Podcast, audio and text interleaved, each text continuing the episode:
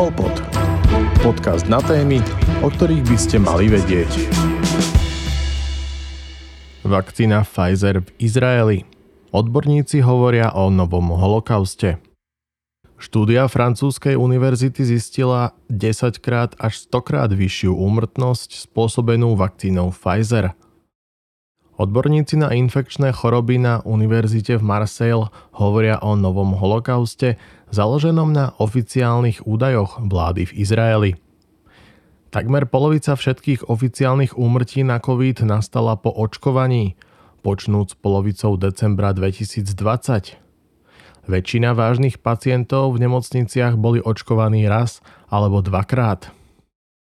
Doktor Hervé Seligman, expert na infekčné choroby na univerzite v Aix Marseille, sa spolu s inžinierom Haimom Jativom podrobne oboznámili s oficiálnymi údajmi a štatistikami Izraela, ktorý je doposiaľ zďaleka najviac očkovanou krajinou proti covidu na svete, aby zistili, či je skutočne pravda, že vakcína Pfizer tak výrazne znižuje počet prípadov a úmrtí na COVID, ako tvrdí väčšina bežných médií.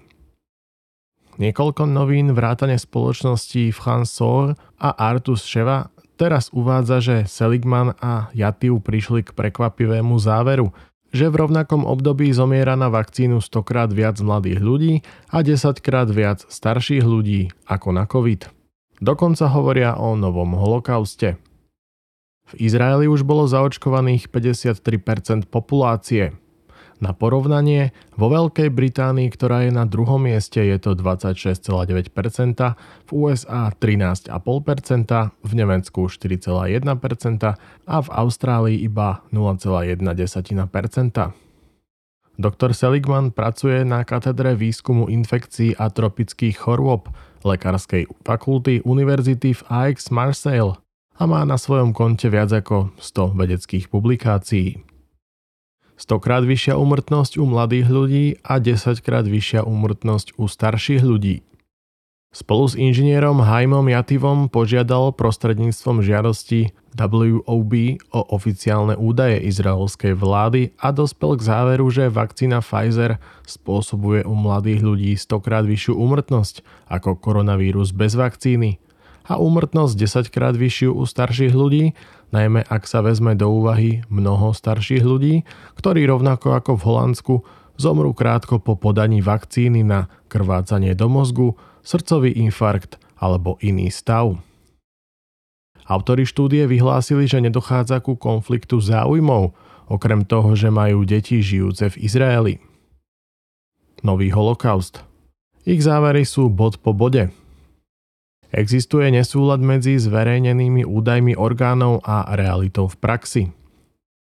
V januári 2021 bolo ohlásených 3000 protireakcií vakcín, z ktorých 2900 bolo spôsobených vakcínami mRNA. Umrtnosť je v porovnaní s inými rokmi 40 krát vyššia. Autori odhalili článok z Inetu o úspechu očkovania na základe rovnakých čísel a informácií.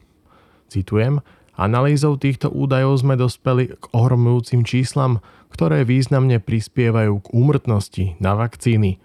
Koniec citátu. Autori tvrdia, že očkovanie spôsobilo viac úmrtí, ako by spôsobil koronavírus v rovnakom časovom období.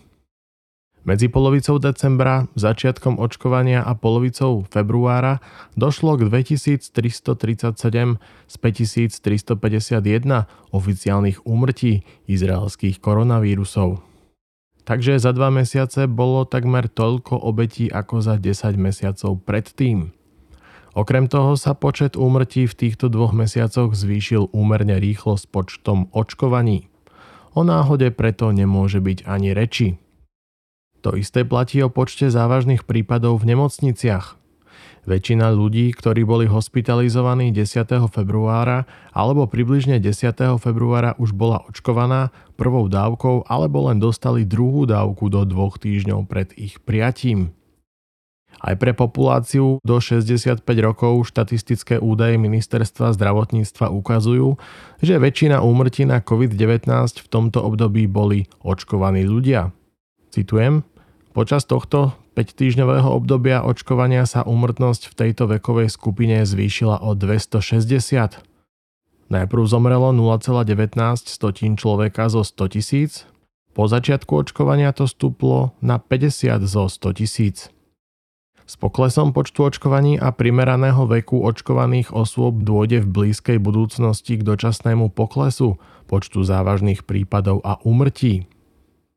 O niekoľko mesiacov však Seligman a Jativ očakávajú obrovský nárast, pretože potom zasiahnu strednodobé a dlhodobé účinky vakcín, vrátane ADE, a teda oveľa vyššej zraniteľnosti voči vírusu a jeho rôznym mutáciám.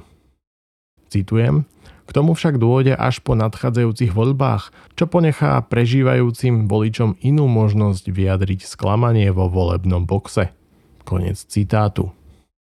Čiastočne preto, že izraelské úrady vyvíjajú na obyvateľov veľký tlak na očkovanie. Experti dospeli k záveru, že sa hovorí o novom holokauste.